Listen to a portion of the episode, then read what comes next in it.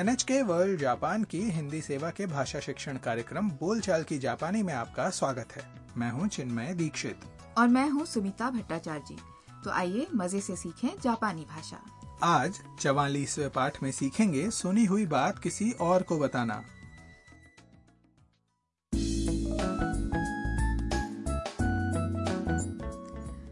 ताम यूकी की पियानो प्रस्तुति सुनने गई थी। आखिरकार उसे यूकी से फिर से मिलने का मौका मिल ही गया अब वो हारूसान हाउस में रोबोट मकान मालकिन हारूजी और निवासी काइतो को प्रस्तुति के बारे में बता रही है तो आइए सुनते हैं चवालीसवें पाठ की बातचीत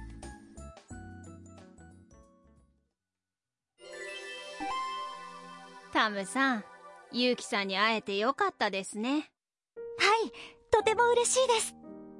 ゆうきさんは活躍してるんだね はい、10月にまたコンサートがあるそうです。そうですか。また会えますね。はい。 अब इस बातचीत को फिर से हर वाक्य के अर्थ के साथ सुनते हैं हारू जी के गालों पर गुलाबी रोशनी टिमटिमाने लगी उन्होंने कहा タムさん、ユウキさんに会えてよかったですね。 ताम जी अच्छा हुआ आप यूकी जी से मिल सकी फिर ताम ने कहा はい、とても嬉しいです。 हाँ मैं बहुत खुश हूँ उसके बाद काइतो ने कहा ゆうきさんは活躍してるんだね यूकी जी बहुत अच्छा काम कर रहे हैं तो ताम ने कहा はい、 हाँ 10月にまたコンサートがあるそうです。 सुना है अक्टूबर में फिर से कॉन्सर्ट होगा तब हारू जी ने कहा そうですか。 अच्छा また会えますね。 आप फिर से मिल सकेंगी। ये सुनकर ताम ने जवाब दिया हाय। हाँ। लगता है ताम यूकी से मिलकर बहुत खुश है।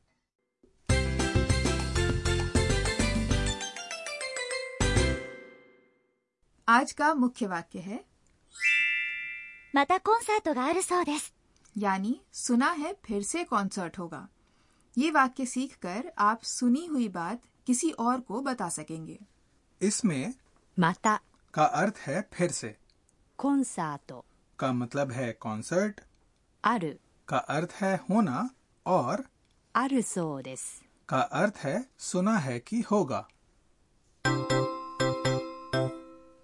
आज के वाक्य में ध्यान देने वाली बात यह है कि सुनी हुई बात किसी और को बताने के लिए वाक्य के अंत में そうです。 लगाया जाता है そうです。 से पहले वाक्य में क्रिया विशेषण या संज्ञा का साधारण रूप लगता है। इसका मतलब है कि उसके अंत में दिस या मास नहीं लगाया जाता। आज की बातचीत में ताम ने यूकी से सुना था कि वो एक और प्रस्तुति देने वाला है और ये बात वो हारूजी और काइतो को बता रही है। उसने क्रिया आर। यानी होना का इस्तेमाल किया और उसके बाद लगाया सो दिस। आरू का विनम्र रूप है आरीमास। लेकिन यहाँ उसका साधारण रूप ही लगा है जो है आरू तो अब वाक्य सुनिए और साथ साथ बोलकर उच्चारण का अभ्यास कीजिए コンサートがあるそうです。またコンサートがあるそうです。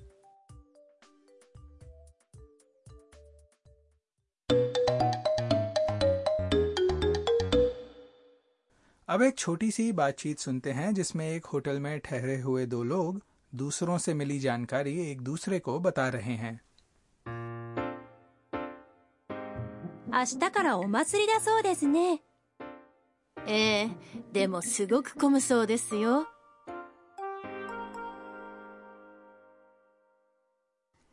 और अब समझ लेते हैं इसका अर्थ पहले एक महिला ने कहा 明日からお祭りだそうですね。 सुना है कल से उत्सव शुरू हो रहा है 明日から का अर्थ है कल से और お祭り、 का अर्थ है उत्सव お祭りです。 का साधारण रूप है お祭りだ。 जिसके बाद लगा है そうです。 संज्ञा या ना विशेषणों का साधारण रूप बनाने के लिए अंत के देश को दा में बदला जाता है दूसरी महिला ने उत्तर दिया ええ、でもすごく混むそうですよ。 हाँ लेकिन सुना है बहुत भीड़ होती है। ए। हामी भरने का तरीका है और इसका वही मतलब है जो हाई का होता है। डेमो। का अर्थ है लेकिन। सुगोक। का मतलब है बहुत और। कुम है एक क्रिया जो साधारण रूप में है और इसका अर्थ है भीड़ होना। वाक्य के अंत में लगा है यो जिसका उपयोग किसी को नई जानकारी देते समय किया जाता है।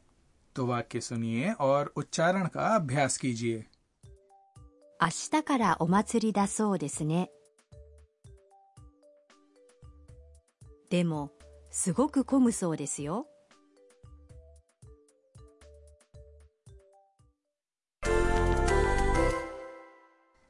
अब वाक्य बनाने की कोशिश कीजिए मान लीजिए आपने टेलीविजन पर सुना कि तूफान आने वाला है आपको फिक्र हो रही है इसलिए आप एक जापानी मित्र को इस बारे में बता रहे हैं। तूफ़ान को जापानी भाषा में कहते हैं ताइफू और आना है। खुर इसलिए तूफ़ान आना को जापानी भाषा में कहेंगे। ताइफू गा खुर और वाक्य के अंत में आपको लगाना है ने तो वाक्य बनाने की कोशिश कीजिए।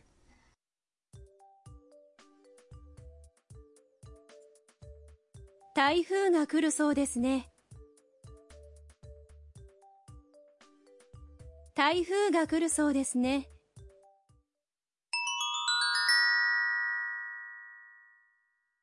और अब सीख लेते हैं कुछ संबंधित शब्द आज की बातचीत में 10月、 यानी अक्टूबर का जिक्र हुआ तो आज आपको सिखाते हैं महीनों के नाम ये बहुत आसान है आपको बस महीने की संख्या के बाद जोड़ना है 月、 लेकिन अप्रैल जुलाई और सितंबर की संख्याओं का उच्चारण अलग होता है तो सुनिए और साथ साथ बोलकर अभ्यास कीजिए। जनवरी। इचिगत्स फरवरी। निगत्स मार्च। सांगत्स अप्रैल। शिगत्स मई। गोगत्स जून। रोकुगत्स जुलाई। 7月、 अगस्त 8月、 सितंबर 9月、 अक्टूबर 10月、 नवंबर 11月、 और दिसंबर 12月、 और अब आज की बातचीत एक बार फिर सुन लेते हैं タムさん ユウキさんに会えてよかったですねはい、とても嬉しいです。ゆうきさんは活躍してるんだねはい、10月にまたコンサートがあるそうです。そうですかまた会えますねはい。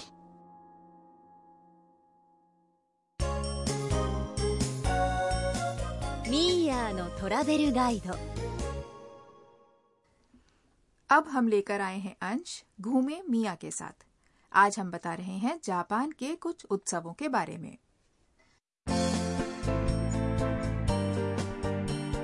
पूरे जापान में बहुत सारे पारंपरिक उत्सव मनाए जाते हैं। माना जाता है कि यहाँ लाखों उत्सव हैं।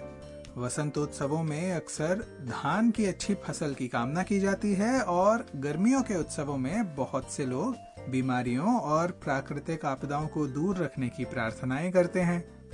जैसे क्योतो का गियोन उत्सव लगभग एक हज़ार साल पहले शुरू हुआ था और इसमें बड़ी बड़ी सजी धजी झांकियों को सड़कों पर घुमाया जाता है। इसके अलावा आओमोरी के नेबुता उत्सव में कागज़ के बड़े बड़े पुतले देखे जा सकते हैं।